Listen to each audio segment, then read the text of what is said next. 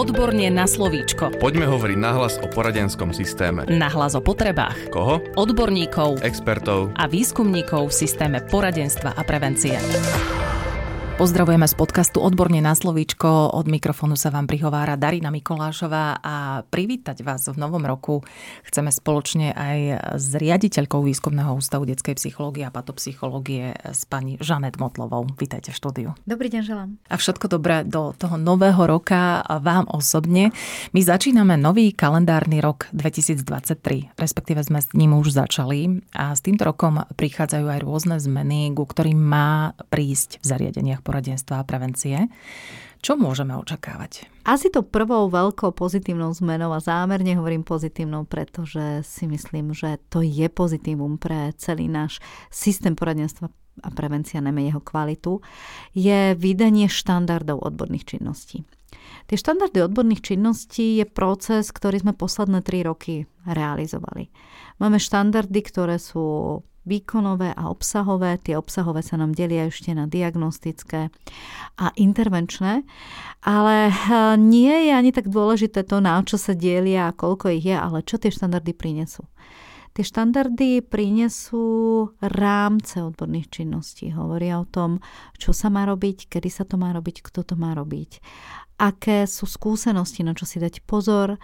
A tieto štandardy budú doplnené nielen o ten rámec krokov, obsahu a postupov, ale aj o odborné postupy. Pretože nie všetko sa nám vode do štandardov. Niečo je len príklad dobrej praxe, niečo je dobrá skúsenosť, niečo je zaužívaná dobrá prax. Pedagogickí odborní zamestnanci si za posledné roky zažili veľmi veľa náročných situácií. Mali sme tu pandémiu, mali sme tu a máme stále vojnu na Ukrajine a takisto boli aj nedávne násilné útoky. Máte aj vy ten pocit, že požiadavky na nich sa neustále zvyšujú? Určite ten pocit je, a nie len pocit, my to aj vidíme v realite, že skutočne sa požiadavky na systém poradenstva prevencie, na ľudí, ktorí v ňom pôsobia, zvyšujú. A žiaľ, nemôžem povedať, že sa nemajú zvyšovať. Pretože ten systém poradenstva prevencie je poradenstva a prevencie. To znamená, že ak sa niečo deje v našej spoločnosti, máme nachádzať nové prístupy, postupy, informácie, a prichádzať s nápadmi, myšlienkami a samozrejme aj eh, vzdelávaniami, ktoré dokážu na tie novo vynárajúce sa potreby, ktoré objavujeme v spoločnosti, reagovať. To je tá prevencia. No a potom je tam to poradenstvo, to znamená, že ak sa niečo deje, samozrejme, že sa budú učitelia, aj rodičia, aj iní odborníci obracať na poradenské zariadenia, aby získali tú radu, pretože Centrum poradenstva a prevencie je centrum, ktoré má poradiť, ako s dieťaťom v školskom, rodinnom alebo mimoškolskom prostredí pracovať, ak má nejaké špecifické prekažky alebo potreby alebo prechádza náročnou životnou situáciou. No a samozrejme má aj preventívne pôsobiť, takže je to úloha. A tá úloha práve Centra poradenstva a prevencie sa odvíja od toho, čo tá spoločnosť potrebuje. Takže my nemôžeme očakávať, že spoločnosť bude mať nové potreby, nové výzvy, nové prekážky, ale poradenské zariadenia budú robiť stále tak alebo stále v tých istých témach, ktoré robili doteraz. Takže je to prirodzené, že sa to deje. To, čo nie je prirodzené, je tlak na ľudské kapacity, ktoré v tom systéme majú. Myslím si, že to je ten problém. Nie je problém v tom, že čo všetko očakávame od ľudí v systéme poradenstva a prevencie, ale koľko tých ľudí v systéme poradenstva a prevencie máme a tam to pokrivkáva. Takže nemyslím si, že máme zľahčiť to, čo očakávame, skôr máme pridať ľudské zdroje. No a čo môžeme očakávať v tých ľudských zdrojoch? No žiaľ, nemám ani čarovný prútik a keby som ho aj mala, tak len veľmi ťažko dokážem vyčarovať od nikiaľ niekoľko desiatok alebo stoviek odborníkov, ktoré náš systém potrebuje. Pretože je to taký kruh, že ak aj prídu financie, navýšené finančné prostriedky do systému poradenstva a prevencie, tak to znamená, že musím niekde tých ľudí, tých odborníkov, budúcich pedagogických odborných zamestnancov nájsť No a keď nám ich systém neprodukuje, alebo keď nám ich produkuje, ale odchádzajú nám do iných rezortov ako do školského, tak žiaľ je to stále to isté. Mám síce peniaze, ale nemám ľudí.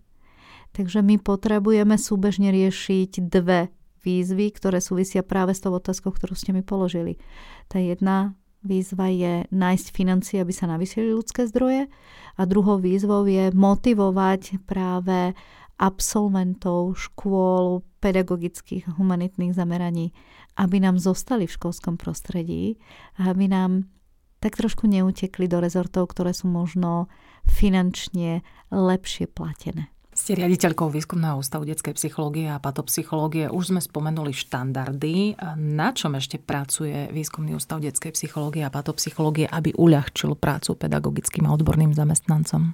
Ja ani neviem, odkiaľ začať, pretože to, čo robíme, je možno nie tak hneď viditeľné ako teraz práve spomínané štandardy, ale sú to veci, ktoré nejakým spôsobom podporujú tú kvalitu odborných činností.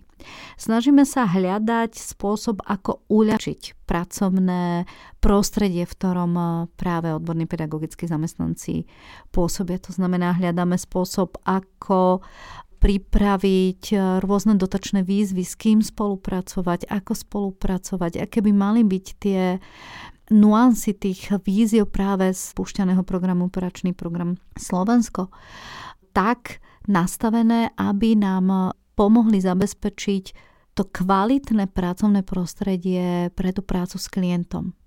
To znamená vybavenie terapeutických miestností, dostavbu alebo prístavbu, vytvorenie priestoru na zabezpečenie materiálnych, technologických nástrojov, aby sme mali s čím robiť, lebo nie je to len o tom, čo robiť, ale aj s čím robiť. Tak aby sme mali kde pracovať, s čím pracovať, tak aby tú kvalitu sme vedeli dostať k tým detským klientom a ich rodinám, aby tá pomoc prišla včas. Tým druhým balíkom je vývoj diagnostických nástrojov alebo štandardizácia diagnostických nástrojov alebo preklopenie zahraničných diagnostických nástrojov práve do slovenských podmienok. To sú témy, ktoré pre Woodpub nie sú nové, len tá tvorba toho procesu, tá náročnosť pri ktoromkoľvek diagnostickom nástroji je tak časovo vyťažujúca, že ak pracujeme na niečom, čo spustíme napríklad v roku 2023, tú prácu na tom diagnostickom nástroji, tak reálne s ňou pedagogický alebo odborný zamestnanec môže začať pracovať najskôr v ideálnych podmienkach, ak všetko, ako sa nadstaví, ide veľmi dobre, v roku 2026 alebo 2027. A to hovoríme o jednom diagnostickom nástroji. Takže tie diagnostické nástroje sú výzvy, ktoré potrebujeme nejakým spôsobom zabezpečiť alebo riešiť a sú veľmi výrazné práve z analýzy potrieb pedagogických odborných zamestnancov.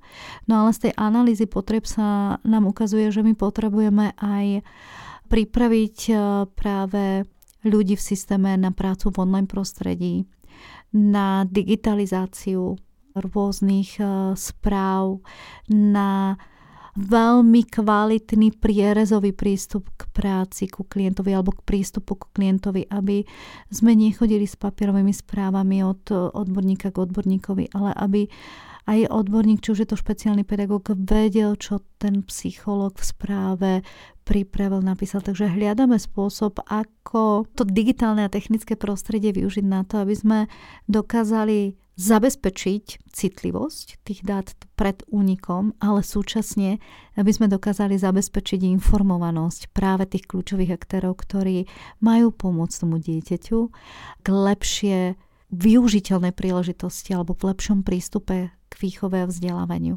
A tam pracujeme práve s nástrojom e-poradenstvo, čo možno práve tí posluchači, ktorí nás práve teraz počúvajú, možno v minulosti poznali pod nástrojom kompozit.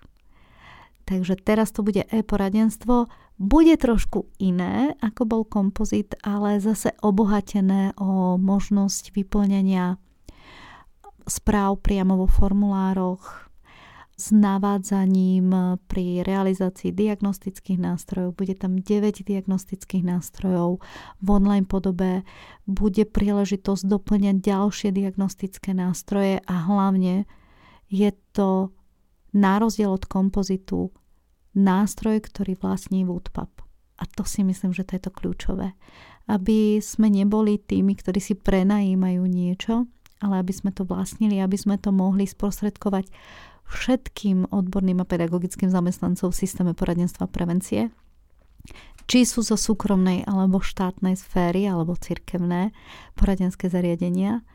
A súčasne, aby sme im vytvárali kvalitnejšie digitálne podmienky, ktoré im pomôžu využiť ich pracovný čas tak, aby čo najviac toho času mohli venovať priame práci s klientom a nie tomu vypisovaniu všetkých potrebných správ, ktoré je potrebné niekam doručiť, dotlačiť. Asi sa nevyhneme úplne práve všetkým týmto administratívnym krokom, ale ak môžeme aspoň trošku prispieť k tomu, že sa niekde uchmatne tam dve minúty, tam tri minúty, tak to môže smerovať práve k tomu, že sa budú cítiť menej byrokraticky vyťažení než teraz. Uh-huh. No a samozrejme, Okrem toho všetkého dôležitého, na čo sú už možno aj ľudia v systéme zvyknutí, prichádzame s novinkami, pretože novinkou je spustenie aplikácie pre mladých ľudí, kde budú môcť sa pozrieť e, na to, že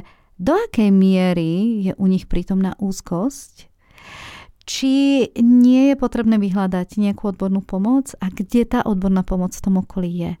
Takže spolu s jednou fantastickou firmou startupovou sme vyvinuli aplikáciu, ktorá v decembri bude pilotne spustená. Veríme, že od nového roku už bude dostupná široké verejnosti a možno ak máte chuť, tak práve teraz na ňu môžete kliknúť a môžete si spustiť a cez pár jednoduchých otázok sa dostať k tomu, že čo to tá úzkosť je a či nie je prítomná. Viem, že pedagogické a odborní zamestnanci tému úzkosti majú prežitú z rôznych strán a samozrejme odborne uchopenú, ale je to príležitosť posunúť eh, to svojim klientom, posunúť to v rámci preventívnych aktivít. A ešte jedna taká novinka alebo téma, ktorej sme sa v našej inštitúcii začali venovať a to je práca s hoaxami, dezinformáciami, konšpiráciami a propagandou medzi mladými ľuďmi. A práve v tejto chvíli a to vyzerá, že budeme môcť spolupracovať s Masarykovou univerzitou v Brne práve na tom, aby sme sa pozreli kvalitnejšie na to, ako prežívajú hoaxy, dezinformácie, konšpirácie, propagandu mladí ľudia, čo za týmito slovami vidia a kde a či ju vedia vôbec rozpoznať.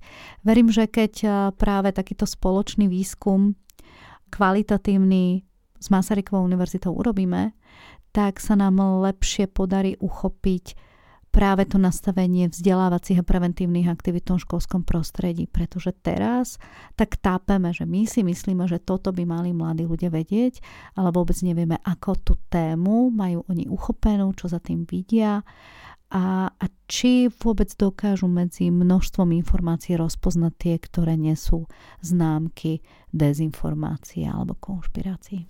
A môžeme sa začiatkom roka tešiť aj na ďalšie pokračovania, ďalší ročník e, konferencie Dieťa v ohrození? Práve v marci bude ďalší ročník konferencie Dieťa v ohrození. Ak sa nemýlim, tak by to mal byť 30. ročník, takže okrúhly. A nie len to, že budeme mať teda eh, konferenciu dieťa v ohrození takú väčšiu, ale budeme mať aj ďalší ročník oceňovania osobnosti poradenstva. A ja veľmi povzbudzujem všetkých, ktorých nás teraz počúvajú, aby nominovali svojich kolegov, svoje kolegyne na osobnosť poradenstva 2022, pretože je veľmi dôležité dokázať sa oceniť, dokázať oceniť kolegiálnosť, multidisciplinaritu, nadčasovosť svojich kolegov.